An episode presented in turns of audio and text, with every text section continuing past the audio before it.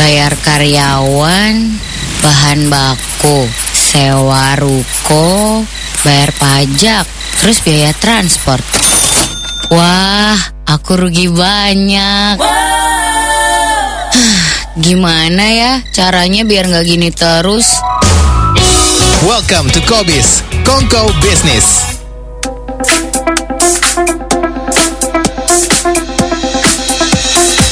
Six Point One Geronimo Real Son of Jogja. Yes.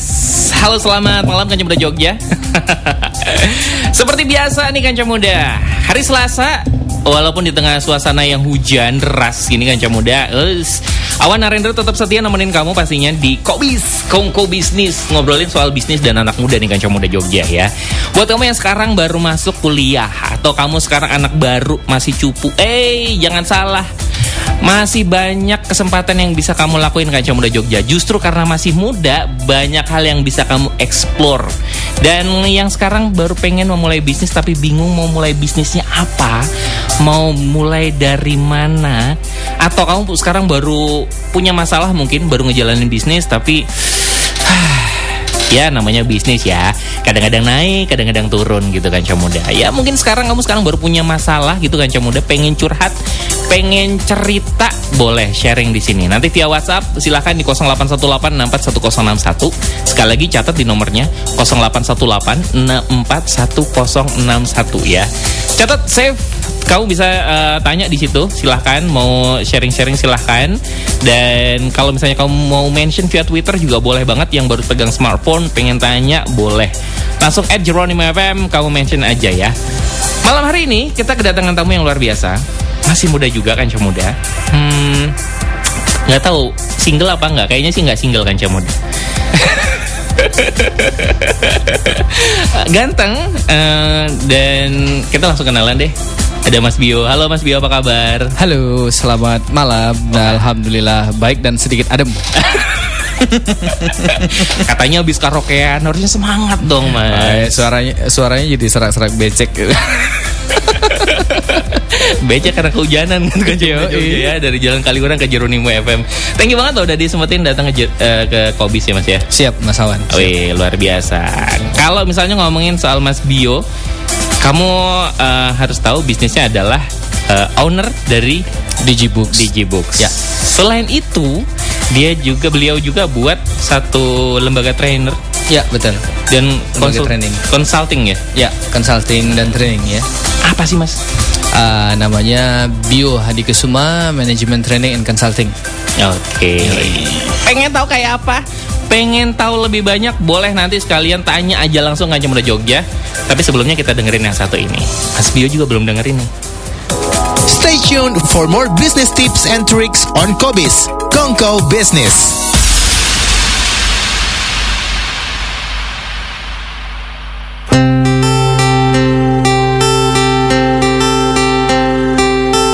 Febrio Hadi Kusuma, pria kelahiran Pekanbaru 15 Februari ini lebih sering dipanggil dengan nama Bio. Di usia yang relatif muda, dia sudah banyak menoreh prestasi yang menakjubkan. Salah satunya ketika berusia 23 tahun, dia menjadi satu-satunya mahasiswa di Indonesia yang mendapatkan bimbingan langsung oleh CEO Sari Husada. Alumni Universitas Gajah Mada jurusan Elis ini adalah seorang CEO Digibooks, sebuah perusahaan book printing spesialis and self-publishing yang berpusat di Yogyakarta. Awalnya, dia memulai usaha ini dengan modal yang sangat kecil. Di tahun 2007, dia memulai usaha Digibooks ini dengan modal 50 ribu. Saat ini, selain aktif di dunia penulisan dan industri kreatif, Bio juga aktif di dunia training and consulting. Hingga saat ini, hingga saat ini, dia aktif sebagai trainer dan melatih ribuan pengusaha UKM di Indonesia. Mau tahu seperti apa kisahnya? Dengerin terus Kobis, Kongko Bisnis. Geronimo FM. Stay tuned for more business tips and tricks on Kobis, Kongko Business.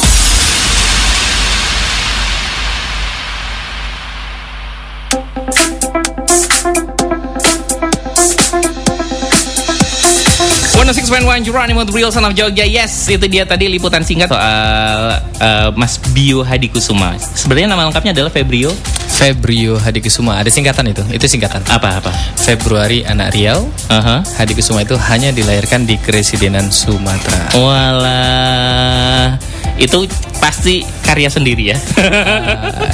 Lebih kurang begitu. Tapi itu faktanya begitu. itu dicari gotak gatuk gotak gatuk. Oh iya, namanya tahun berapa itu? Kayaknya udah baru-baru ini ya. Ta- sekitar 5 6 tahun yang lalu. Lima tahun yang lalu. Mas, kalau dibilangin tadi ini adalah eh, CEO Digibooks, tapi dia juga eh, lulusan dari Allianz. Betul. Terus juga dulu waktu usia 23 tahun pernah diajar langsung sama CEO Sari Usada. Ya, betul. Itu sebenarnya dalam rangka apa sih waktu itu? Jadi ceritanya begini, eh, sekitar tahun 2007 ya, saya kebetulan menjadi penulis pertama Riau, penulis muda pertama Riau di Gramedia. Oh ya, Ya, waktu jadi itu nggak ada yang lain mas, eh, hanya kamu. tua-tua. Oh gitu. Iya. Kayaknya karena nggak ada pilihan lain.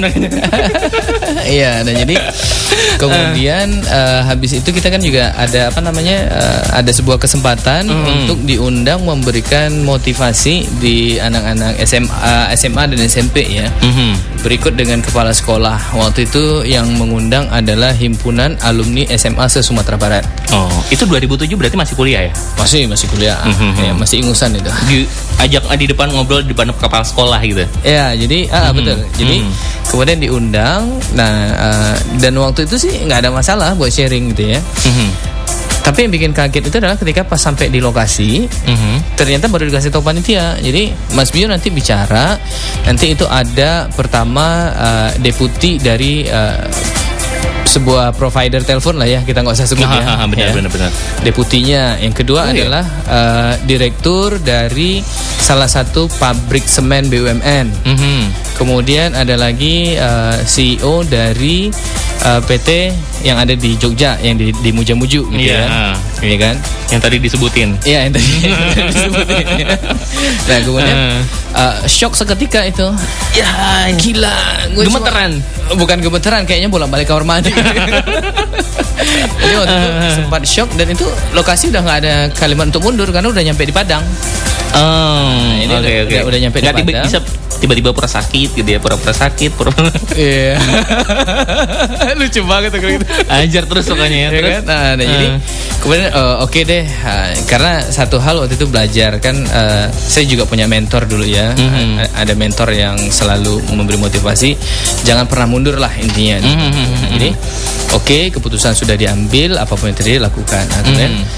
Pas malam itu eh, kita nginap di satu penginapan di Arau, Arau itu di Payakumbuh, itu mungkin kayak Grand eh, Grand Canyonnya Indonesia ya, itu bagus banget. Mhm. Nah ternyata eh, pas kita lagi duduk makan malam itu ada seorang pria gitu. Saya nggak tahu kalau itu ternyata adalah CEO dari PT itu tadi gitu. Mhm. Ya. Itu sebelum sesudah ini. Nggak sebelum acara. Sebelum acara. Sebelum Hmm. acara. Hmm. Jadi ngobrol, kenalan. Kamu siapa? Saya Bio gitu kan. Kok Hmm. bisa sampai di sini gitu kan? Saya juga nggak tahu pak. Saya eh, cuma nulis buku. Kok tiba-tiba saya dipanggil gitu kan? Nah ternyata Buku apa sih waktu itu yang ditulis? Eh, judulnya adalah Be Brilliant and Productive. Jadi bagaimana membuat anak-anak muda itu berpikir brilian dan produktif dengan cara eh, mereka juga sudah memikirkan bagaimana punya usaha dari sejak usia muda gitu. Oh. Nah, jadi- oke oke oke oke. Pelatihan itu ternyata dulu sebelum diundang oleh Has itu eh, saya pernah ngadakan kegiatan di, eh, di Padang, di Padang. Mhm. Di Padang dan ternyata ada salah satu anak dari anggota dewan yang itu mohon maaf males banget gitu ya. Males banget setelah ikut pelatihan itu ibunya kaget. Ini anak kok jadi rajin baca dan segala macam. Nah, ternyata itu reason saya diundang.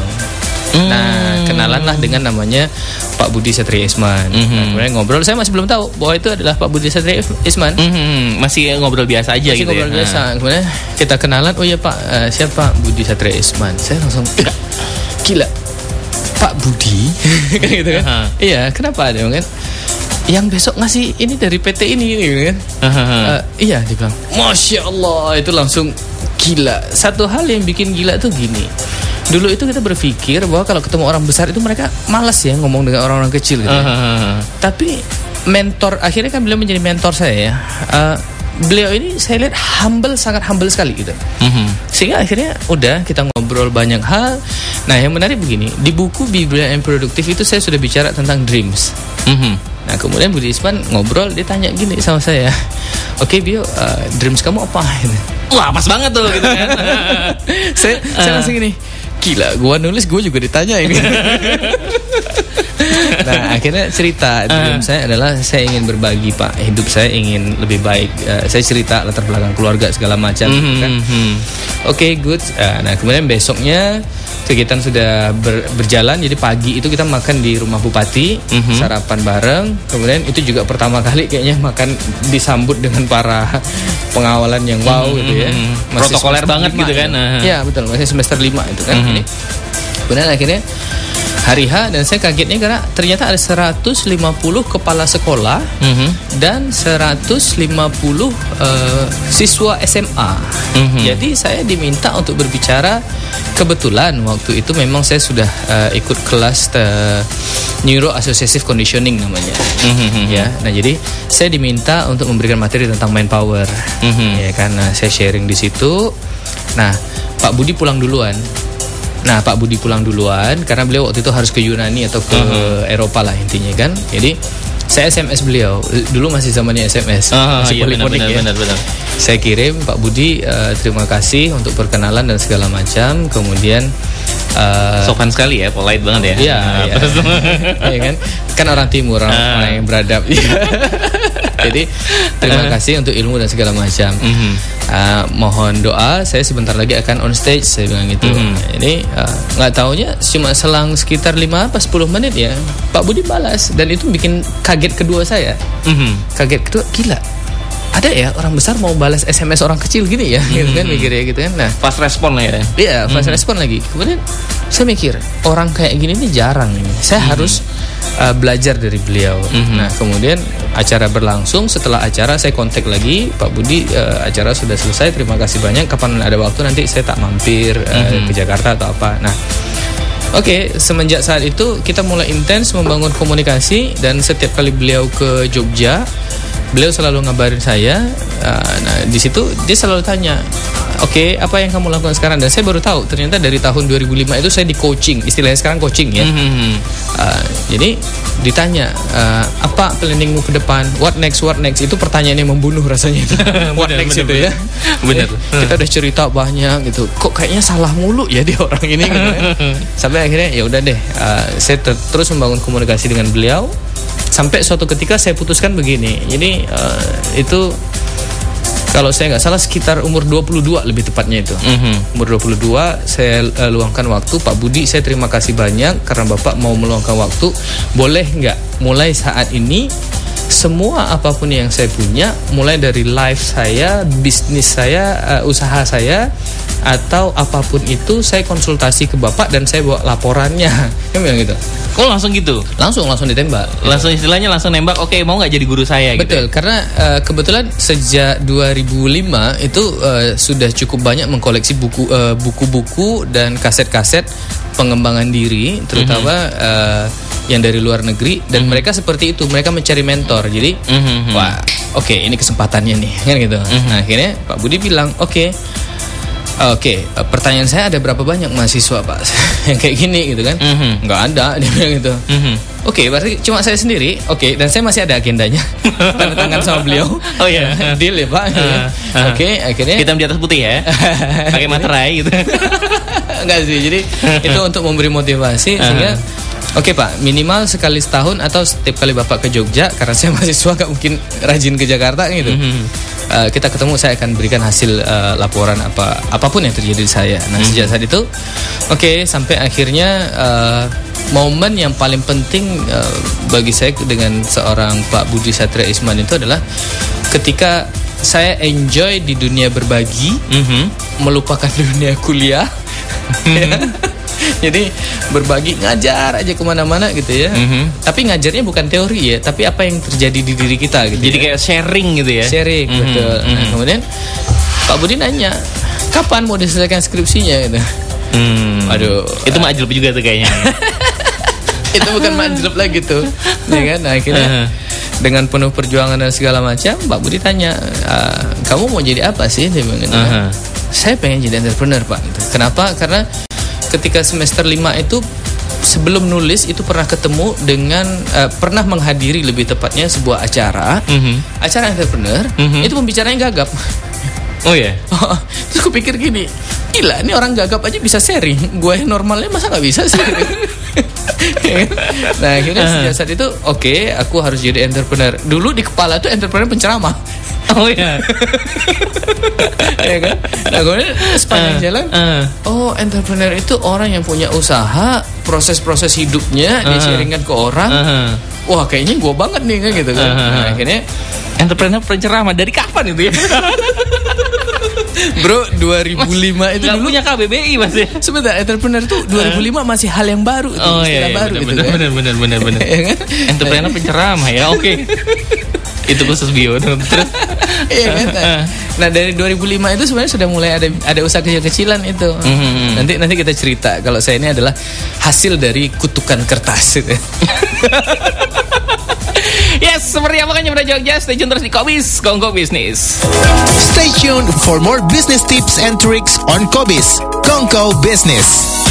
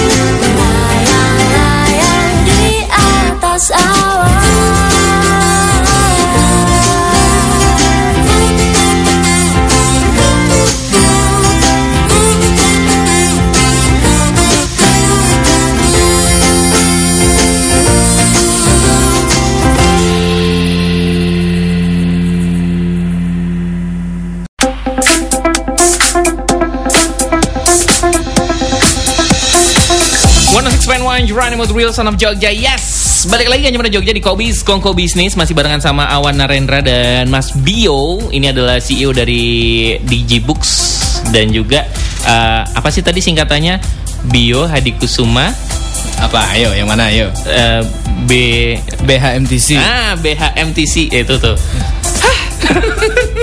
Harusnya saya catat tadi ya Saya catat deh BHMTC Nah Ya. tuh. Itu dia tadi kan Jogja Kamu bisa kepoin uh, di Gbox di mana mas? Di Twitter ada, Twitter ada, dan Instagram? di Facebook ada, di Instagram ada. Mhm, Apa mas alamatnya? Boleh dong di Ya, share uh, share aja. Silakan cek di Digibooks. di Gbox Digibooks.id. Yes, itu dia tadi. Kalau tadi ngobrolin soal uh, Mas Bio ini adalah seorang yang terkena kutukan kertas. Masih ingat Nah, sih aja? dikutuk apa sih? Dikutuk kenapa? Oke, jadi ya, ceritanya begini. Dulu sebelum ketemu dengan Pak Budi, salah satu usaha yang dilakukan itu adalah ngumpulkan kertas, Mhm. alias mulung kertas. Eh tapi dari dari kecil itu atau Enggak, jadi itu waktu kuliah. Jadi kan Hmm. ceritanya Oh gini. gitu, kuliah-kuliah pemulung ya? Bangga cuy. Karena seperti ini aja makanya banggain dulu. Ya. Jadi eh, ini panjang banget nih ceritanya itu ada di buku sih sebenarnya. ya. Jadi pertama gini, dulu itu doyannya makannya kimia SMA, makannya kimia, maksudnya mata pelajaran ya. Nah kemudian kok eh, dilala waktu kuliah masuk ke jurusan Elins. itu LS itu program studi, Oh, MIPA ya. Eh, MIPA itu fakultas. Fakultas. Terus Jurusannya adalah mata pelajaran yang paling paling dihindari Ah, fisika. iya bener-bener. Ya. Jadi itu hampir dua bulan itu nggak ke kampus. Sebagai mahasiswa baru yang baik dan benar itu benar-benar salah maksudnya. Karena shock gitu kan. Nah, jadi kemudian Lagian nah, kenapa juga dipilih? Aneh kan? dulu mikirnya elektronika instrumentasi itu karena ada kalimat instrumen di belakangnya. Aha. Alat musik enggak kan? enggak kan? Salah kaprah itu. Ternyata instrumen elektronika instrumentasi. Wah, ini berarti belajar elektro untuk alat-alat musik kan gitu. Serius? Serius. Makanya wah oke nih gitu. Mas kamu lulusan SMA mana sih? Sorry ya kita daerah ya, kita daerah bukan dari Jawa. Jadi Saya dari Sumatera juga mas, tapi nggak segitu-gitunya kayaknya ya. Sumatera mana cuy? Ujung-ujung bagian selatan Lampung, Lampung. Oke, nah jadi Eh, ceritanya akhirnya oke ya, apa yang harus dilakukan ya udah karena di situ eh, ada ada beberapa magic moment ya udah ambil keputusan kemudian akhirnya mulai ngajar ngajar di eh, les privat ya Mhm. jadi jadi jadi guru privat kemudian di semester 4 kalau nggak salah itu sudah mulai ada asistensi oh, asistensi. Oke. Nah, asistensi ini salah satu keunikannya kan sebagai asisten kita kan bisa ngasih tugas sebanyak mungkin kan. Mhm. ngasih tugas sebanyak mungkin. Setiap hari tuh bawa yang namanya paper tuh banyak banget kan gitu kan. Ah, ah. Aduh, ini paper. Kamu nggak suka fisikanya jadi asisten ya? Ya, eh, wajib, wajib. Oh, gitu. Mata kuliah wajib. Ah. Kalau nggak mau gue kabur cuy. ya kan? Ah. Nah, jadi akhirnya ya udah gitu. Setiap hari bawa berat gitu kan. Mhm. Terus pikir-pikir gini, ini kan dibuang juga akhirnya gitu. Hmm. Oke, nah di situ mulai tuh, mulai-mulai melirik peluang kertas. Mhm. Nah jadi lihat-lihat-lihat ternyata ada beberapa lab yang tidak boleh diambil kertasnya, ada beberapa lab yang boleh. Kemudian kita perhatikan di kampus, coba jalan-jalan ke kampus, nggak tahu kalau sekarang ya. Kalau dulu itu yang namanya kertas banyak banget, itu entah dari TU buang dan segala macam. Nah jadi akhirnya karena kepepet duit nih ceritanya, ya udah Dikiloin. Ya betul. Nanti kapan-kapan kalau ada yang mau jalan ke rumah, itu ada satu buah sepeda saksi mata yang nggak akan tak jual, nggak akan pernah ku jual karena dia jadi saksi mata waktu jadi mulung dulu. ya. Nah ini dari situ mulung, tapi mulungnya kita berkelas lah. Kita sudah tahu ya namanya eksklusivitas dulu.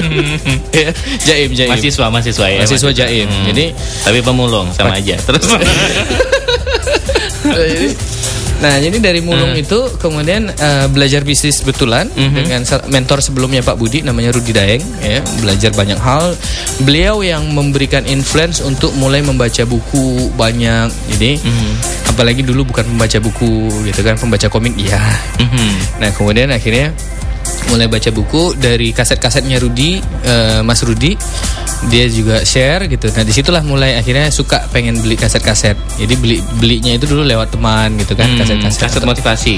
ya kaset motivasi atau tentang eh, tentang manajemen bisnis lah rata-rata gitu kan. nah, jadi termasuk yang kelas-kelasnya Brian Tracy dan segala macam dulu kita punya gitu kan.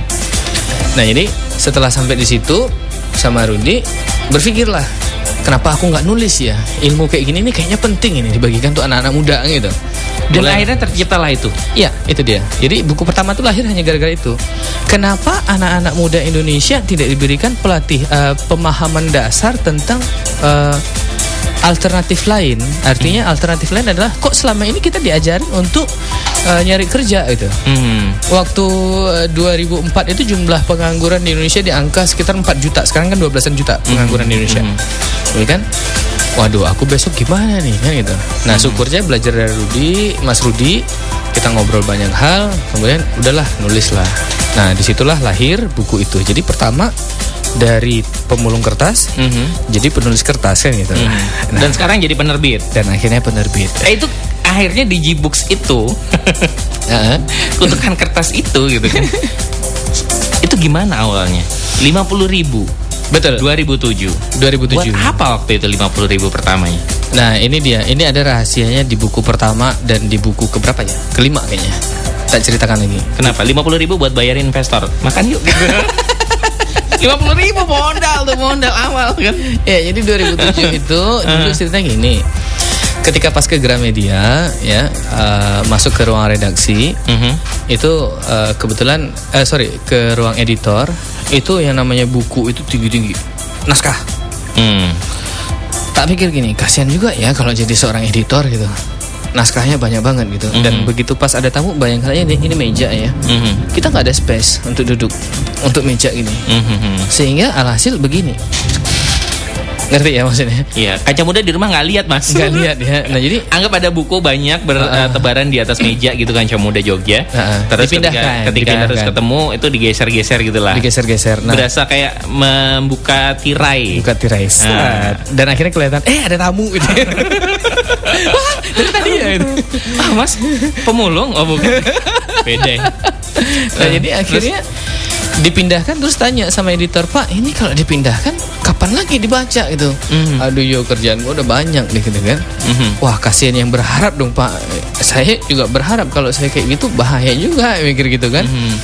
Nah akhirnya dari situ Jangan-jangan ya, cuma dilihat judulnya nggak dibaca. Hmm. eh, Buang. itu salah satu rahasia ketika saya jadi editor. Oh iya. Ya. Ah judulnya nggak menarik. betul, betul, betul. It- itu tidak aku lakukan sendiri kok itu. nah jadi dari situlah akhirnya mulai berpikir kenapa aku nggak buat sebuah uh, penerbitan atau minimal tempat cetak yang orang uh, kalau misalkan dia butuh satu dua gitu kan dia mau uh, dia merasa terapresiasi juga lah kan gitu Mhm. akhirnya kita bikin dulu namanya bukan digibook dulu namanya namanya back to book Apa? back to book jelek banget tuh to book. nggak nggak ngerti istilah branding dan segala Ah. macam tuh ya kan saya kembali ke laptop gitu. ya betul jadi B2B namanya dulu dulu namanya B2B Ah. ya kan Oh B2B itu di situ kan? itu S2B Oh itu. oh beda ya beda beda. Nggak ngerti kan cuma udah di rumah apaan tuh ya gitu. Belum tahu. Nah, jadi dari dari situ akhirnya kita bikin. Nah, sayangnya, sayangnya Iya belum ada buku yang diterbitkan. 2007 sampai 2010 itu belum ada. Tapi yang menarik adalah orang datang ke kita Aha. eh, gara-gara ngelihat kita punya buku banyak bagus-bagus gitu. Kenapa? Enggak, jadi waktu itu gimana itu prosesnya eh, dibuat? Oke, aku buat back to book itu. Ya, nah jadi waktu itu rencana awalnya itu kan untuk nerbitkan. Mhm. Tapi karena belum ada yang datang beli dan segala macam order, akhirnya gini. Kebetulan karena doyan baca buku tadi, dulu 2007 itu PDF itu baru mau mulai da- naik daun. Mhm. PDF, ebook ya istilahnya sekarang. Dulu banyak banget tuh materi kuliah ebook. Wah, terus pikir-pikir gini, ya udah deh gue promo, gue nyetak dulu nih yang ebook ini. Hmm. Nah, jadi dari ebook itu akhirnya tak pindahkan menjadi buku. Maaf kata bajakan men. ya benar. Tapi satu filosofi tak pakai ini. Aku akan membajak sama persis atau lebih baik. Hmm. Nah, gitu kan. Nah, akhirnya mulailah teman-teman Tetap aja bajak ya. Terus. Terus. jangan ketahuan loh. Ah. Jangan kasih tahu masyarakat Jogja ya. Iya. Tapi di radio ngobrolnya. Nah, jadi dari situ akhirnya eh, mulai teman-teman banyak yang lihat Mhm. ya akhirnya mulai berjemaah bajak. Bajak berjemaah. Ya. Nah dan itu sudah mulai melakukan konsultasi di tempat kami nyetak jadi 50.000 ribu itu sebenarnya nanti kalau misalkan eh, kanca muda itu kalau misalkan baca buku pertama ataupun buku kelima buku kelima berbisnis yuk itu saya kasih tahu satu.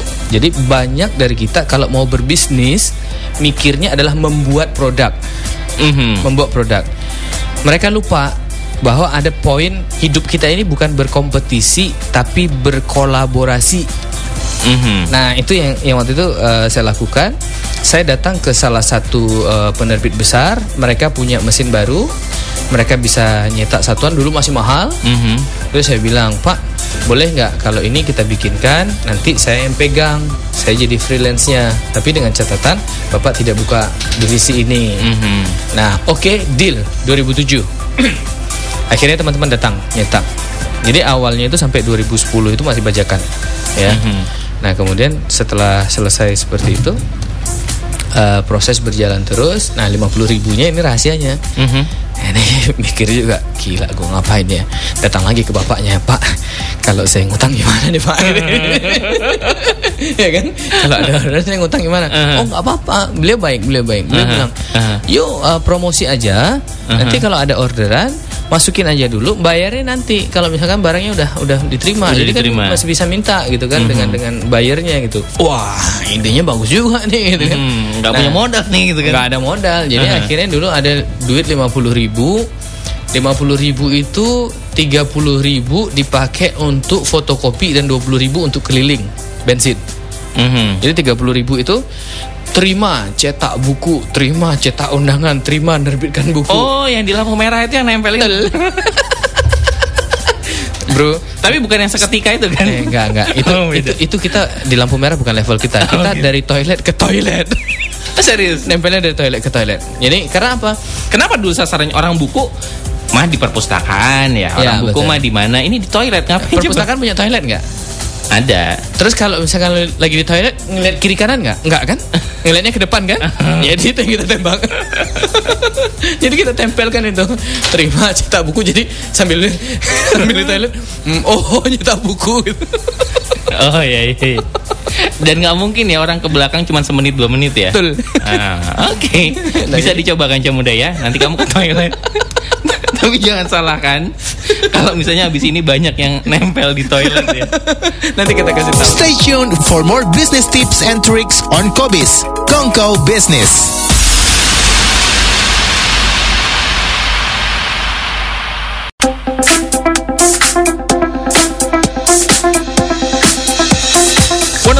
Journey Mood Real Son of Jogja Yes, balik lagi hanya pada Jogja Barengan sama Awan Narendra dan Mas Bio Hari Kesuma. Yes, itu dia tadi kan pada Jogja uh, Owner dari Digibooks dan BHMTC Bener kan? BHMTC? Yoi. Yes, itu dia tadi kan pada Jogja Bio Hadi Kusuma Management training and consulting. Yes, itu dia tadi. Nah, kalau tadi eh, sedikit nge-review yang udah kita omongin nggak cuma Jogja, eh, Mas Bio ini sekarang membimbing beberapa UKM gitu ya. Betul. Nah, em, dan banyak banget kesalahan di UKM-UKM itu salah satunya adalah menetapkan bisnis sebagai tujuan. Ya. Padahal sebenarnya bisnis itu adalah sebagai alat untuk mencapai tujuan yang lebih besar gitu ya. Betul, betul. Dan ada pembukuan, terus ada juga tidak berorientasi pada market, cuman idealismenya aja Betul. pengennya apa gitu dan Betul. needs and wants-nya kayak apa gitu kan. Betul, Terus betul, juga mengatur uh, keuangan pribadi segala macam itu juga jadi hal yang uh, banyak banget kesalahan gitu. Mungkin itu salah satu yang kamu alamin kan Cemada Jogja. Nah, kalau dilihat, eh, yang paling penting dalam sebuah bisnis atau dalam sebuah perjalanan usaha itu yang salah satu hal yang paling penting adalah mentor. Betul, mentor. Ya mentor. Oke. Dan mentor ini juga jadi sebuah peluang bisnis yang akhirnya diambil sama BHMTC. Eh, Iya, secara bisnis kita katakan iya, kita mengambil Yes. positioning di situ. Aha. ya. Dengan kita positioningnya adalah begini, kita menyediakan mentor Mhm. yang mereka memang expert di bidang dan pelaku. Itu kata Mhm. kuncinya. Mhm. Karena apa? Kita jujur saja, kompetitor kita itu banyak di luaran Mhm. yang mereka expert mungkin based on paper Mhm. gitu. But uh, mereka bukan uh, pelaku. Kalau ditanya bisnisnya apa sih? Ya bisnis gua ya mereka selalu ngeles gitu. Ya ini off the record sesama sebagai trainer aja ya gitu. Mhm. Lebih kurang seperti itu. Akhirnya sebenarnya segala sesuatu yang berasal dari hati itu akan lebih kena ya. Betul. apa pun itu gitu. Betul. Termasuk juga ketika kamu sharing, ketika kamu eh, melatih UKM segala macam. Kalau ketika kamu pernah mengalaminya itu kayaknya lebih kena gitu kan. Ya. Entah yang ditipu teman, entah itu yang eh, teman minta diskonan gede-gedean kan. Eh, harga teman gitu kan. Harganya 700 jadi 300 ribu karena teman gitu. Ada. Ah, kayaknya tuh sakit banget. Itu BEP aja enggak itu. iya, barusan juga ngalamin ngajak udah di order gitu kan biasanya satu album 700 ini sama temen ya eh, saya cuma punya duit 500 ribu dua album gimana ya, ya. sedih ya Nah, itu jadi saya kasih tahu gini. Eh, Saya lagi membangun sebuah bisnis baru yes yang itu sifatnya adalah menjadi agensinya dari UKM. Mhm. Ya. Nah, jadi begini. Uh, sorry, saya mungkin agak sedikit sensitif kalau ada teman-teman yang mengenyampingkan uh, UKM. Mhm. ya. Jadi kadang begini, mereka berpikir bahwa UKM itu adalah orang-orang di kota, tapi jangan lupa UKM itu sampai ke level desa terdalam sekalipun Mhm. itu ada yang namanya UKM. Bahkan saya pernah menemukan beberapa orang UKM mereka nggak bisa baca tulis, Mhm. tapi mereka bisa trading, bagi-bagi duit, balikinnya berapa dan segala macam. Kita latih itu nggak bisa, itu loh Mhm. ya. kita kita latih nggak bisa kemudian eh, apa namanya? Akhirnya yang kita lakukan adalah setiap hari kita datang duduk dan segala macam. Kita ini loh bu yang kita masuk kemarin di kelas dan segala macam. Oh gitu pak. Karena mereka di kelas itu nggak bisa baca gitu. oh ya buta huruf. Hmm. tapi balik lagi makanya kalau kita bicara UKM menyeluruh dong. Ya kan gitu? Mhm. nah kemudian eh, terkait dengan apa namanya eh, kalau misalkan tadi soal bicara mentor. Ya.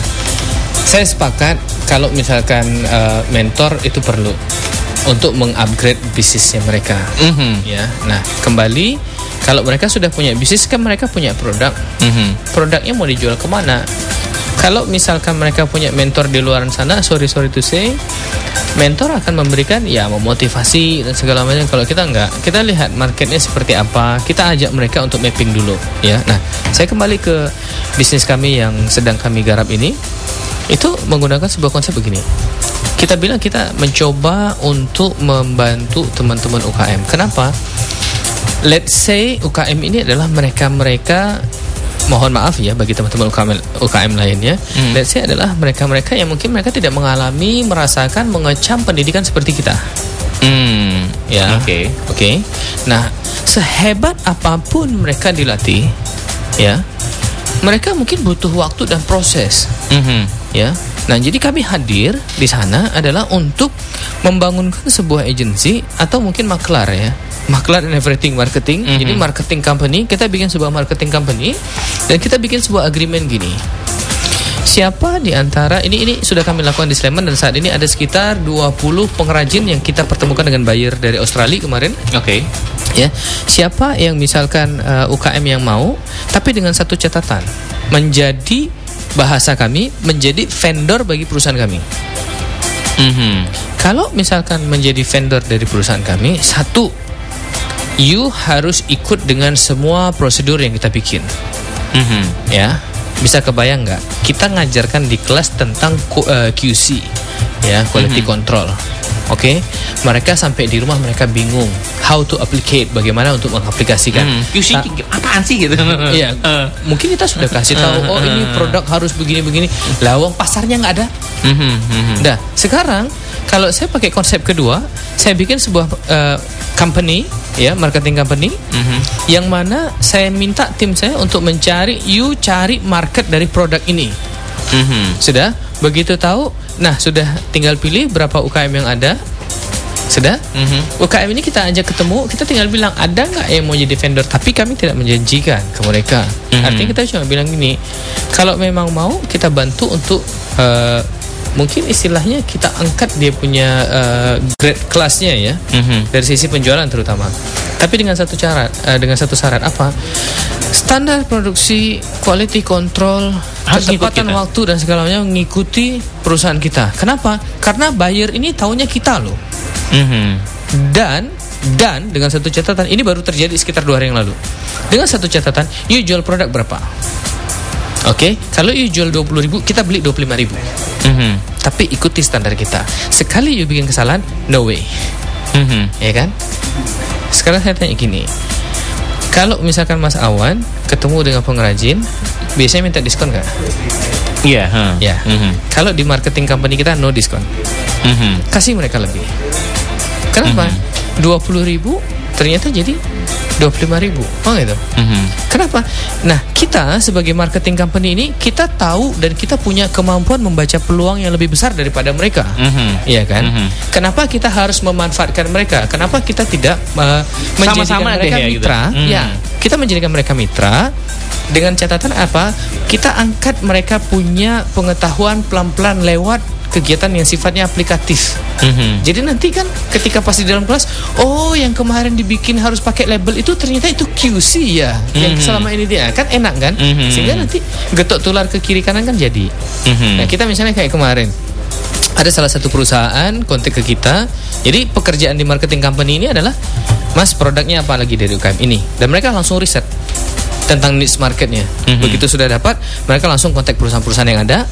Sudah Mhm. eh, pakai katalog dan segala macam lah gitu ya Mhm. menawarkan. Nah kemarin yang yang menarik sekitar dua bulan yang lalu ada salah satu perusahaan mereka minta mereka sudah lihat beberapa eh, produk kita. Oke kita tolong dong bikinkan eh, apa dompet dari kulit ya Mhm.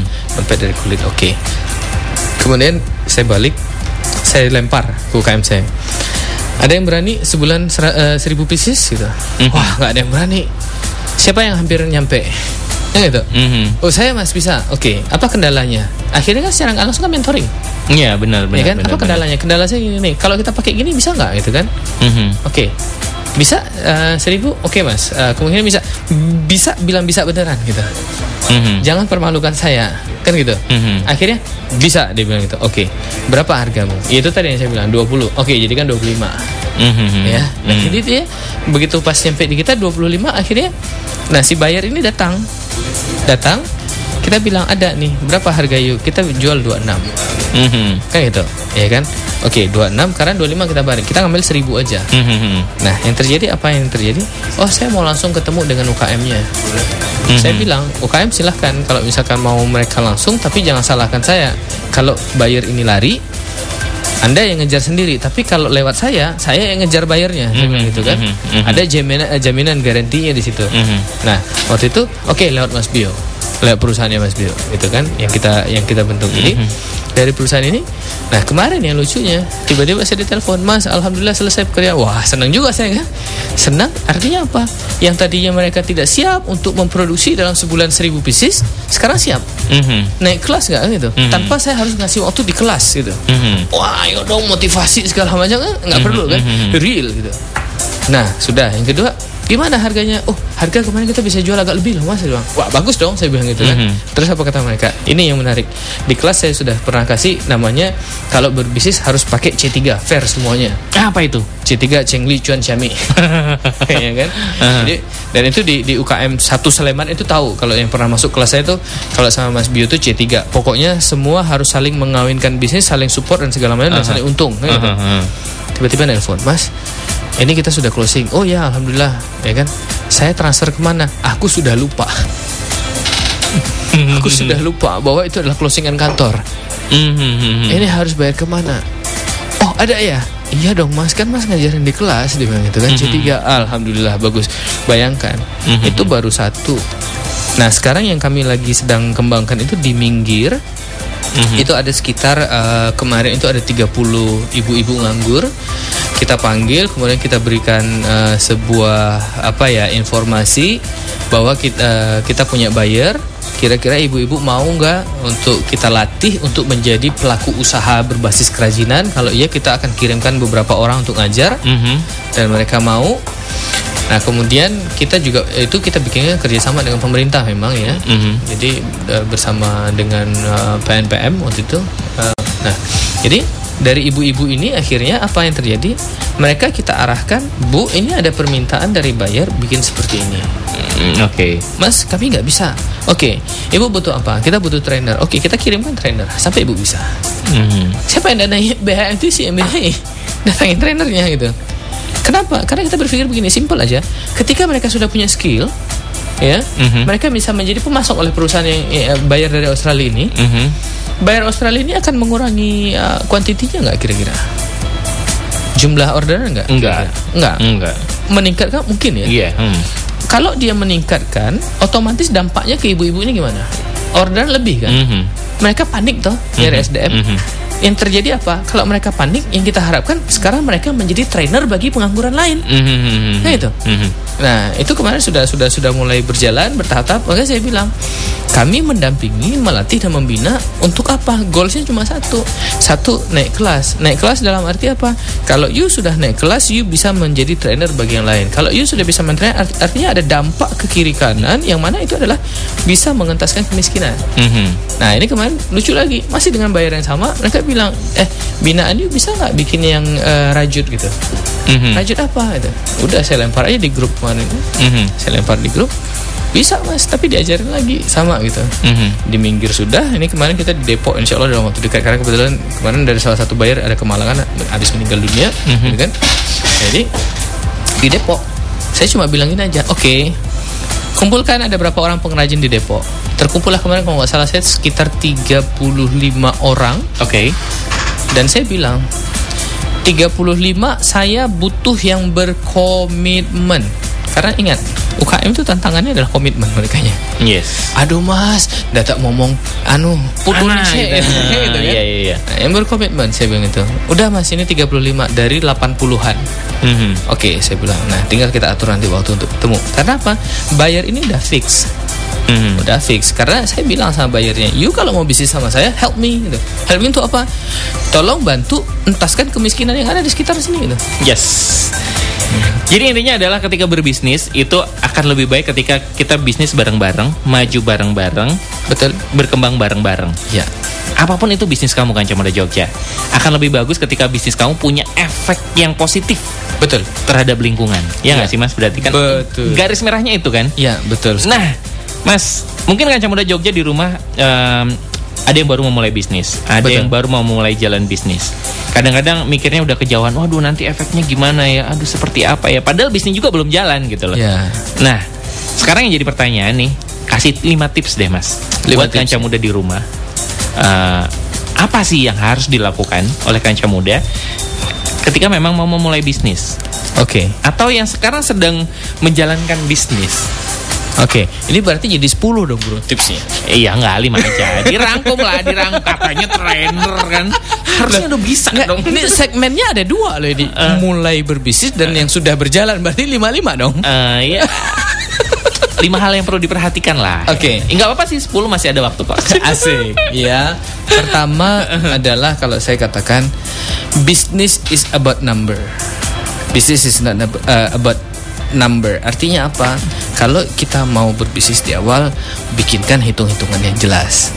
Mhm. Itu satu ya. Kemudian bisnis Nggak ngerti apa yang dihitung mas gimana coba? Nah, jadi begini. Eh. Kalau misalnya kita mau berbisnis di awal, Mhm. kira-kira pengeluaranku nantinya berapa ya? Oke. hmm. Minimal, minimal teman-teman ini yang kita sampaikan. Oke, let's say di posisi pertama, wah, di posisi pertama tips pada hari ini eh, kanca muda adalah satu, mulailah dengan menjadi marketing untuk yang mau mulai berbisnis. Mhm. Yang kedua, mulai petakan siapa pasarnya, Mhm. dicatat yang ketiga. Mhm. Nah, setelah dicatat, yang paling menarik adalah pisahkan antara keuangan pribadi. Mhm. ya pisahkan antara keuangan pribadi dan uh, keuangan usaha ya tujuannya buat apa? Karena itu tadi. Karena bisnis adalah tentang angka. Mhm. ya jadi tolak ukur kita di bisnis itu angka. Nah, gimana bisnismu? Bagus. Bagus apanya? Ah, berkembang. Berkembangnya gimana? Ya gitulah. Kan ujungnya berkembang gimana? Ah, karyawanku nambah satu. Ah satu kan angka. Mhm. gitu. Bisnis is about number ya. Nah kemudian uh, untuk teman-teman yang sudah berjalan bisnisnya ya coba lihat lagi bisnisnya itu uh, jangan mengulangi kesalahan yang kami lakukan pertama adalah kami melakukan sebuah bisnis berorientasi pada apa yang kami inginkan bukan pada pasar Hmm. ya jadi PR kita nanti akan semakin berat kalau sudah jalan. Itu adalah melakukan riset pasar ulang. Hmm. ya. Seperti halnya di Jibuk hampir tiga tahun di Jibuk melakukan riset pasar ulang. Dan kita baru menemukan eh, harus ngapain ternyata. Pantas saja selama ini kita belum maksimal. Target market kita ternyata berdasarkan perhitungan kita itu ada di angka sekitar 20 m. Mhm. kita nggak nyampe 10 persennya. Satu persen satu ya 10 persennya nggak nyampe kita. Mhm. ya kan? Nah ini uh, so mulailah dengan sesuatu yang berorientasi pasar. Ya kemudian cari mentor bisnis dan yang paling menarik begini. Ini di Jogja ya.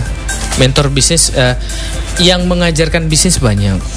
Tapi tolong diperhatikan mentor itu adalah orang di mana kita belajar dari dia dan dia punya catatan record dari setiap pertemuan yang kita punya ya. Jadi kalau kalau saya bilang misalnya gini kalau kita ke dokter bayar ketika ke me- eh, kita Rekam ke medisnya lah tahu lah gitu ya. itu dia rekam bisnis ya. Mhm. Nah, kalau misalkan datang ke mentor kalau gratis ya siap-siap aja. Kita nggak punya rekam medis kan itu Mhm. tapi kalau misalkan ada yang nawarin teman-teman sekalian ayo saya buka nih penampingan segala macam. Di luar BMTC mungkin ya gitu ya coba tanya ke mereka punya nggak sistem rekam medisnya seperti apa? Ya. Nah kalau kita di BMTC kita punya itu. Jadi progres setiap mereka datang itu ada kelihatan. Tolak ukur indikatornya. Oke. gitu. Halus kanca muda ya. halus. Yes, itu dia tadi hanya udah Jogja ya.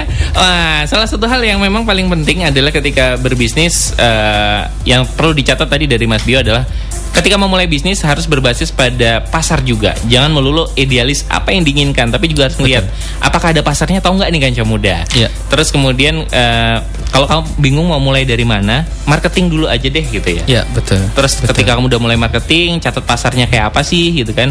Oh ternyata segmen nanti akhirnya ketahuan nih kamu tertarik ke mana gitu kan. betul, betul. Terus akhirnya pisahkan keuangan antara keuangan pribadi dan eh, bisnis gitu. Betul, betul, betul. Cari mentor.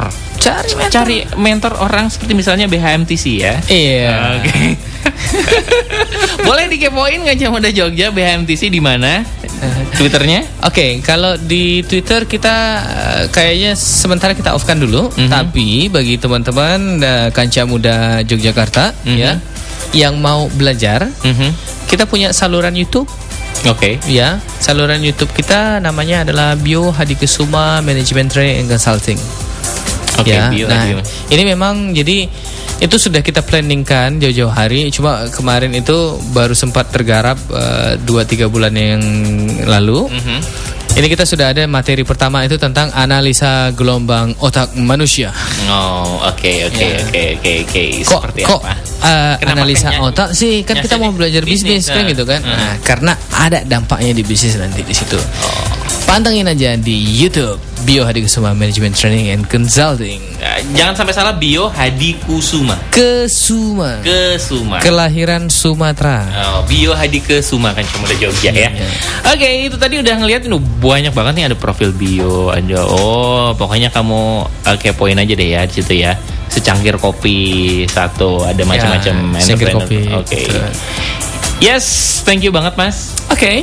Thank you banget luar biasa banget dengan Cemara Jogja. Ya. Eh, mudah-mudahan bermanfaat dengan Cemara Jogja. Sebenarnya masih banyak yang pengen digali, masih banyak yang pengen diulik-ulik. Salah satunya tadi personal branding tadi juga. Itu adalah salah satu hal yang penting gitu kan Cemara. Betul. Ketika kamu melakukan marketing, ketika kamu eh, memulai bisnis, personal branding itu adalah penting. Yep. Tapi harus kita kulik lagi di lain waktu deh Kanca Muda Karena emang waktunya udah mepet banget Udah dua jam gak kerasa ya Dua jam mas Iya, Dua jam iya. sembilan ya Dua jam ya? Heeh. Rasanya baru lima menit ya? Yes. Pers ya. Oke, nanti eh, program paling dekat apa? BHMTC. Oke, eh, program paling dekat kalau tidak ada halangan nanti tanggal 28 Oktober ya Pid ya? 28 Oktober kita ada launching, Mhm. launching namanya Posyandu UKM. Posyandu UKM. Ya, Posyandu UKM itu adalah gagasan dari BHMTC, salah satunya untuk pengentasan kemiskinan. Mhm. Oke. Eh, dan itu nanti di situ sekaligus menjadi inkubator bisnis dan itu kemarin eh, planning kita akan ada di seluruh kecamatan di eh, di Kabupaten Sleman. Alhamdulillah ada empat kecamatan yang akan kita launching. Mhm. Kemudian kalau tidak ada halangan akan dibuka oleh bupati dari Sleman. Oke. Ya, kemudian habis itu di bulan Oktober ini kalau tidak ada halangan kita akan ada satu kelas Mhm. ya eh, kelas terkait soal pendampingan batik dan kerajinan eh, apa tadi yang saya bilang kerajinan rajut, tadi Rajut, hmm. ya nah kemudian itu sifatnya untuk eh, dampingan kita tapi kalau untuk public public training kemungkinan nanti di bulan November ada dua pertama adalah tentang grafologi Mhm. dan yang kedua nanti kalau tidak ada halangan itu tentang mengelola supply chains dan mengelola manajemen produksi Mhm. itu nanti akan dibawakan oleh salah seorang mentor kita yang dia punya pengalaman dalam mengelola manajemen produksi perusahaan multi internasional yang berpusat di Prancis. Hmm, Oke, oke. Sebut saja namanya. Serius ada. Oke, oke, oke, oke. Oke.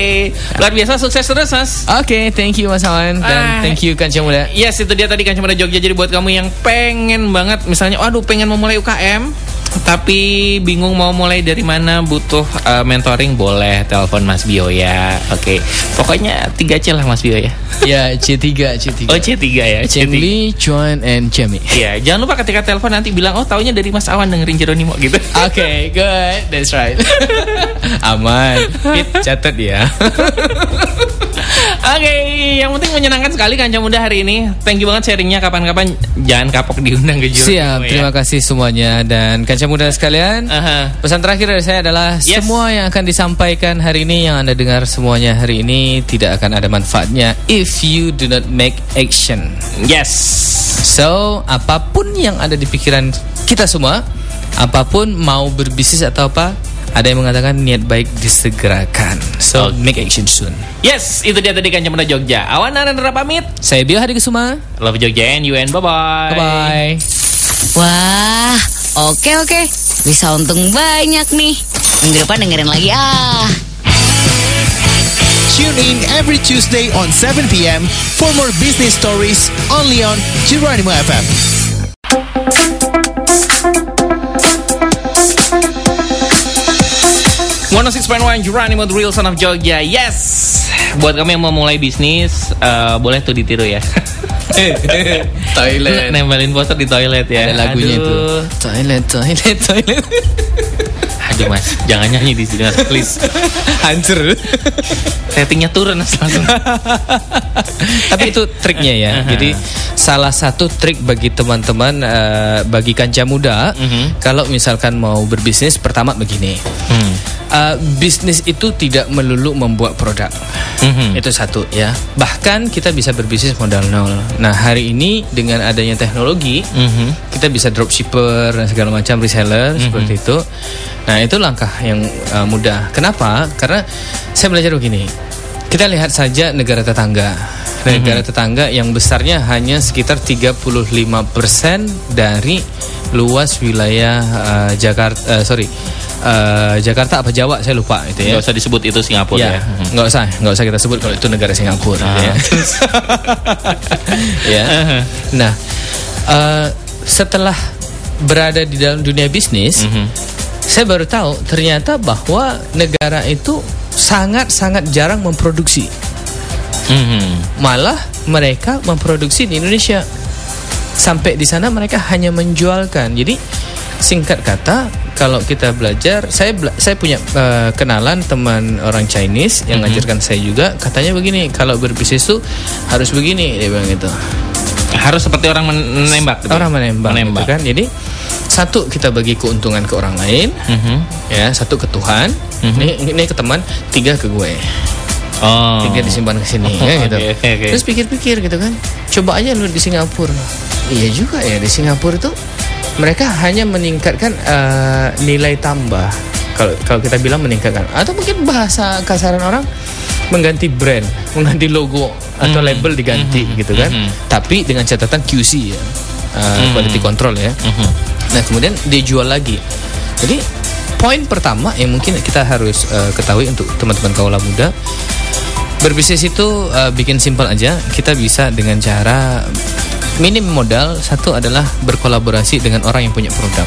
Mhm. Kita bantu menjualkan. Itu satu. Yang Marketing ya Makelar ya Kedua, makelar in everything. Mhm. That's right. nah, Indonesia mindset kita, mindset kita selama ini bahkan selama 9 tahun saya me- mendampingi eh, teman-teman UKM mungkin lebih efektifnya sekitar enam tahun terakhir. Mhm. Orientasi kita adalah kalau berbisnis itu membuat, Mhm. membuat.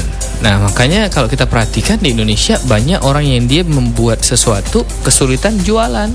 Mhm. Ya, kenapa? Karena waktunya sudah habis hanya untuk buat. Kapan dia mau jualan? Nah, Iya, itu benar, benar, benar. Nah, jadi uh, buat kaula muda semua, Kanca eh, muda. kanca muda, sorry, ya buat kanca muda semua yang harus diperhatikan pertama itu, ya mulailah dengan menjual apa pun yang ada termasuk jual diri. Artinya jual diri dalam tanda positif. Mhm. Karena apa?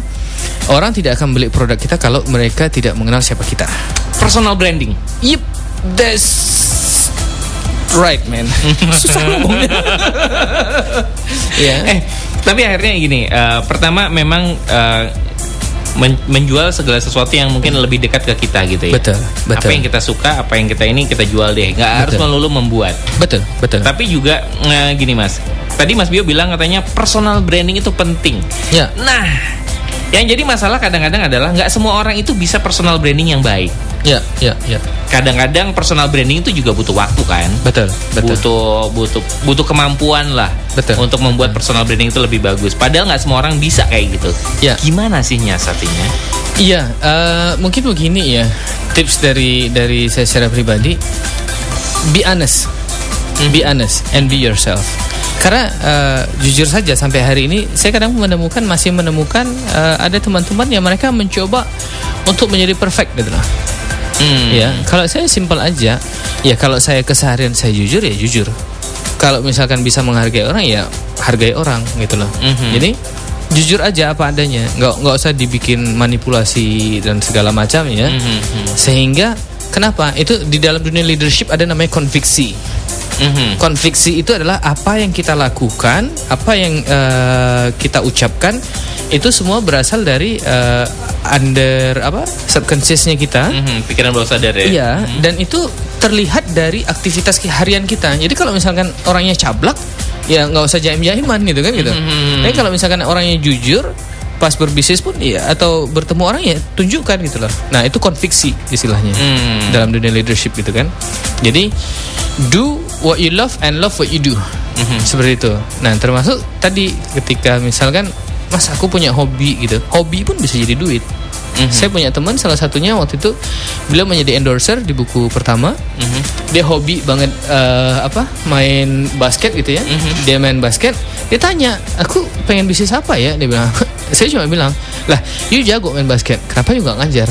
Dan alhamdulillah hampir empat tahun kita nggak ketemu. Dia bilang bener, gue ngajar, gue banyak dapat duit. dia bilang gitu kan. Dan dia jago three point shoot waktu itu. Saya masih ingat. Dia jago banget. Saya kalau main sama dia selalu termotivasi kalau main Mhm. asik hari keren gitu itu dia Oke, jadi akhirnya menjadi jujur itu adalah salah satu poin penting ketika kamu pengen membentuk personal branding. that's right Yep. Nggak perlu dibuat-buat, nggak perlu. Ini kayaknya eh, nanti jelek deh kalau jadi orang. Ntar jadi apa deh kalau ini. Tapi Betul. malah kadang-kadang itu menghambat ya. betul karena eh, gini makanya saya eh, sorry ya kita agak sedikit melenceng sedikit Mhm. ada beberapa orang yang manggil saya motivator Mhm. dan saya bilang don't call me like that Iya nanti Ya. dari tes DNA lagi. motivator itu pekerjaannya apa kalau saya bilang Uh. gojekan saya Uh-huh. dia memoti- memotivasi sesuatu yang kotor agar bersih gitu makanya motivator gitu kan motivasi kotor ya kan yang kotor-kotor gitu kan nah kalau saya bilang saya lebih suka jadi inspirator Mhm. kenapa inspirator apa adanya let's say gini kita kalau lihat almarhum Om Bob Sadino Mhm. beliau jaim nggak sih Apa adanya. apa memang. adanya tapi orang termotivasi kan Yes. bahkan ketika beliau bicara hal yang agak jelek ya eh, eh, maksudnya eh, bahasa-bahasa slang Mhm. yang mungkin di telinga sebagian orang awam itu tabu tapi akhirnya orang termotivasi gitu Mhm. ya kan nah sedangkan kalau yang satu lagi nih yang yang yang bukan inspirator yang pekerjaannya memotivasi tadi Mhm. itu biasanya kan mereka mencoba untuk uh, performance-nya good good in performance ya bagus dalam penampilan. Kemudian kalau bicara diatur. Mhm. itu kalau misalkan uh, ya pokoknya pandailah menyusun kata-kata biar biar image-nya ter- terlihat baik. Bagi bagi bagiku Nggak sesuai. iya ribet banget gitu loh. Tapi akhirnya eh, sekarang bergerak jadi trainer, Hah? buka juga BHMTC. betul Itu awalnya gimana sih memang? Tahun berapa sih BHMTC ini sebenarnya? oke cikal bakalnya itu 2008 Oh, setahun setelah Digibooks. Iya jadi uh, Digibook itu lahir Kutukan kertas juga. Atau apa nih? Jadi gini, karena waktu itu ingin berbagi ke banyak orang, Mhm. ya. Nah akhirnya kan, wah ini ada penulis kita waktu itu udah berpikir untuk mengedukasi orang nggak mungkin sendirian. Yes. Ya, akhirnya dikumpulkan masa. Kita bikin waktu itu namanya adalah komunitas Pelita Hati. Hmm. Pelita Hati itu berdiri tepat di Hari Kebangkitan Nasional. Ini itu satu. 20 Nah, Mei ya. Ya betul. Mhm. Jadi ketika dibentuk Pelita Hati, di situ kita sudah mulai ada beberapa orang itu ada di lima kota dulu. Oh iya. Ada di lima kota betul. Jadi Mhm. di lima kota itu ada Pekanbaru, ada Padang, ada Jakarta, ada Semarang, dan ada Yogyakarta. Hmm, berbekal teman-teman ya. Ya, nah jadi itu Mhm. awalnya itu setiap kota tuh hanya lima. Jadi lima ini yang kita training terus. Kita training. Lima terus. apa? Lima orang. Lima orang yang fokus di training atau Enggak, gimana? lima orang membernya. Oh, oh, oke. Ini jangan ketawa lu masuk mic tuh. nah jadi tapi akhirnya adalah kita melakukan itu monitoring berkala. Itu lima orang daftar sukarela apa dipaksa? Itu awalnya dari Jangan-jangan. teman, dari teman. Eh ada nggak Oke. sih yang suka pengen jadi penulis ini dan segala macam? Dan rata-rata itu adalah para pembaca buku. Eh, mungkin ini apaan sih? Udah deh cobain aja gitu. Terpaksa let's ke Fefen. Nah jadi, Oke. nah dari situlah akhirnya muncul pelita hati. Kemudian kita mulai bikin kelas-kelas kecil Mhm. yang sifatnya itu eh, mungkin kalau sekarang orang bilang semacam kelas inspirasi ya. Mhm. Nah kita mulai dari situ. Nah sambil berjalannya waktu, akhirnya yang merapat itu mulai yang punya bisnis Eh, karena genrenya adalah anak-anak muda kan. Mhm. Mulai nih anak-anak muda yang punya bisnis merapat, Mhm. merapat gitu kan. Nah sampai akhirnya di suatu ketika eh, UKM UKM mulai banyak ngumpul dan kita udah nggak bisa mengcover yang namanya biaya operasional. Hmm. Jadi waktu itu Emang nggak bayar gratisan ya waktu itu? iya Oh iya. Nah ini ini salah satu eh, founder dari organisasi yang ada di Indonesia, foundernya SB ya Sinau Bareng. Uh-huh. Itu selalu bilang saya lah gila, lu tangki sosialmu terlalu banyak. gitu. ya. Jadi eh, dan saya akui, jadi eh, itulah saya berangkat ke lima kota tadi ngeluarin duit dan segala macam gitu ya. Karena ada sebuah kepuasan yang nggak bisa dinilai di sana. Pengen eksis ya kayaknya. pengen berbagi lah, pengen berbagi. Eksis man. nah jadi Uh-huh. dari sana akhirnya eh, yang lima ini be- bertelur, eh, pecah telur, pecah telur. mhm. Ada yang tadinya mereka tidak boleh dibilang sebagai siswa biasa, ada yang dari broken home akhirnya lulus dengan nilai terbaik segala macam, kita puas. Hmm. Pribadi sih karena waktu itu masih pribadi ya, nah, merasa puas. Nah kemudian akhirnya di tahun 2013 diundang ke Jakarta oleh mentor saya Pak Budi Satria Isman. Kita membangun sebuah uh, basis komunitas juga ya, dan di situ juga ada kegiatan pendampingan dan training juga. Uh, dan sebelumnya saya pernah dikontak oleh Pertamina karena konsistensi katanya katanya Mhm, mhm. karena konsistensi itu kan orang lain yang bilangnya. Akhirnya kita diminta untuk mendampingi dan membina lebih kurang di uh, Pertamina itu sekitar 1.600 UKM. Wow, luar biasa. Uh, Itu harus kita selesaikan waktu tiga bulan. Jadi kita roadshow 11 kota, identifikasi masalah mereka semua apa, dan situ saya tahu bahwa ternyata masalah terbesar itu adalah mindset. Hmm. Masalah terbesar kita itu mindset. Salah Apa? satu itu tadi. Salah satu itu tadi mindsetnya. Berpikir bahwa untuk berbisnis harus bikin produk. Itu mindset yang keliru kalau saya bilang. Mhm. Nah, jadi banyak sekali. Nah, kemudian habis itu mulai ada perusahaan-perusahaan perminyakan lain, ya, yang dulu namanya California Texas, Mhm. yang sekarang sudah ganti nama, gitu ya. Uh, kemudian habis itu uh, Indonesia Power, BUMN juga memanggil saya, bahkan Freeport waktu itu menggunakan jasa kita, Mhm. uh, diminta untuk mengedukasi para uh, calon pensiunan, calon pensiunan. Nah, saya tanya ke yang undang, "Loh, kenapa harus saya gitu? Mereka bilang gini, Mas Bio, kita baca, kita dengar dan kita eh, cari tahu dari eh, beberapa orang bahwa bisnis di Jibuk yang you bangun hari ini ternyata dimulai dari proses berdarah gitu kan. Mhm. Eh, oh iya makasih gitu. Nah kita cuma pengen you sharing aja gitu kan. Nah mulai dari sharing ke kelas kelas berbisnis sampai akhirnya eh, dilirik oleh para petinggi-petinggi. Wah ini kayaknya cocok untuk namping UKM. Karena apa yang kita sampaikan di kelas itu all real, all Pengalaman real. pribadi. Iya betul. Jadi ketika mereka bilang, wah mas saya pernah jadi buruh bangunan, wah sama pak salaman lagi gitu kan. wah mas saya pernah kerja rumah makan salam sama pak sama lagi gitu kan. Ini real semua gitu. Ini oke. Nah dari situ akhirnya mulai sampai akhirnya saya lepas dari kantor Jakarta itu di tahun 2014 ya kalau saya nggak salah. Uh, satu tahun saya di kantor Jakarta. Kemudian saya balik ke Jogja oke. Dan atas permintaan dari salah seorang rekan udahlah jangan membangun uh, kebetulan rekan ini tahunya saya orang Jogja. Dia bilang udahlah saatnya bangun kampung halaman gitu kan di Jogja gitu kan. Padahal kampung halamannya Riau. Ya jadi akhirnya Eh. oke saya sudah akhirnya jadwal di agenda di Padang kita kurangi di Jambi kita kurangi di Jakarta kita kurangi bahkan di Semarang Surabaya Malang pun kita kurangi semua. Eh, fokus ke Jogja dan per 2014 saya pikir lagi eh, kenapa saya nggak bikin sendiri ya gitu kan Pelita Hati sudah saya gabungkan dengan kantor yang di Jakarta waktu itu Mhm. Oke, kita bikin lagi. Uh, saya mulai membangun kekuatan uh, pelan-pelan. Akhirnya per 2015 kita berdiri dengan nama uh, Bio Hadi Kesuma Management Training and Consulting dan kita punya lebih kurang 25 fasilitator Mhm.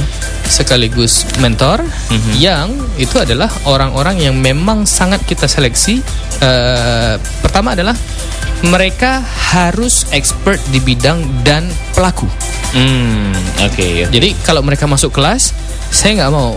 Banyak para pembicara yang datang ke, mau ke kita, mau dong mas ikut ini segala macam. Kita cuma bilang, sorry, you punya bisnis nggak? Nggak ada. Bahkan istilahnya kita maaf ya, di luar sana ada banyak yang ngaku coach dan segala macam. Kita cuma tanya, coach punya bisnis nggak? Nggak ada. Mau ngajarin apa? Bisnis coach gitu kan? Oke, no. Nggak. Kita tolak mentah. Kenapa? Karena bagi kami gini Kalau you berbicara, berbicaralah dari apa yang you lakukan di lapangan. Kenapa? Ini UKM loh. Dan itu kan lebih real. Betul. Dan yang kedua gini, ini UKM. Mhm. Karena maaf ya, teman-teman training di luar sana itu juga banyak menyalahkan apa ya? Karena ketidaktahuan UKM, mereka rela berbayar apa pun dan berapapun gitu kan. Mhm. Padahal yang ngasih materi ini bukan orang yang berkompeten gitu lah. Mhm. Dan baru-baru ini ada beberapa binaan UKM saya yang ngalamin gitu. Mhm. Jadi saya bilang that's not that's not fair gitu. Kenapa? Karena si trainernya ini belum pernah ngerasakan bisnis tapi mereka menangkap peluang gitu loh. Pulang-pulang nggak kepake ya. Padahal bayarnya mahal gitu ya. iya, mungkin pun kalau kepake Eh, ya hanya sekian persen tapi yang saya bayangkan gini loh. Ya ampun orang mau nyari duit. eh. Oke, mereka mengeluarkan duit, tapi apakah orang yang mengundang orang ini untuk masuk ke dalam kelas mereka berkompeten Aha. atau hanya melihat bahwa wah ini ada UKM, matanya langsung duit gitu loh. Eh. Mas, balik lagi tadi kesalahan UKM. Mm-mm. Kalau tadi ada yang bilang, eh, Mas Biu bilang kalau misalnya kesalahan UKM kita adalah kesalahan mindset. Ya. Apalagi sih sebenarnya kesalahan yang banyak dialamin sama UKM UKM. Jadi gini, Mhm. kesalahan-kesalahan eh, itu di buku ke-7 saya nulis secangkir kopi. Promonya halus ya kan Muda ya. Terus oh gitu ya. ya. Nah, jadi kanca muda di buku itu saya cerita, kesalahan pertama adalah begini. Kita lupa, kita selalu berpikir bahwa bisnis apa? eh, duit ya, ending dari bisnis itu adalah duit ya. Bisnis itu sebagai tujuan. Tapi ingat, saya selalu sampaikan, bisnis just a tools. Mhm. Bisnis itu hanya alat untuk apa? Untuk mencapai apa yang kita butuhkan dalam hidup kita. Apa yang kita butuhkan dalam hidup kita ini banyak, bukan sifatnya materi. Mhm. Nah itu ada sembilan hal, ada sembilan hal yang yang yang menjadi faktor motivasi orang untuk hidup. Mhm. Nah tinggal pertanyaannya adalah, oh saya mau mencapai ini pakai bisnis atau saya harus menjadi karyawan? Mhm. That's choice lagi itu satu ya. Nah kesalahan mereka adalah menjadikan bisnis sebagai sebuah tujuan.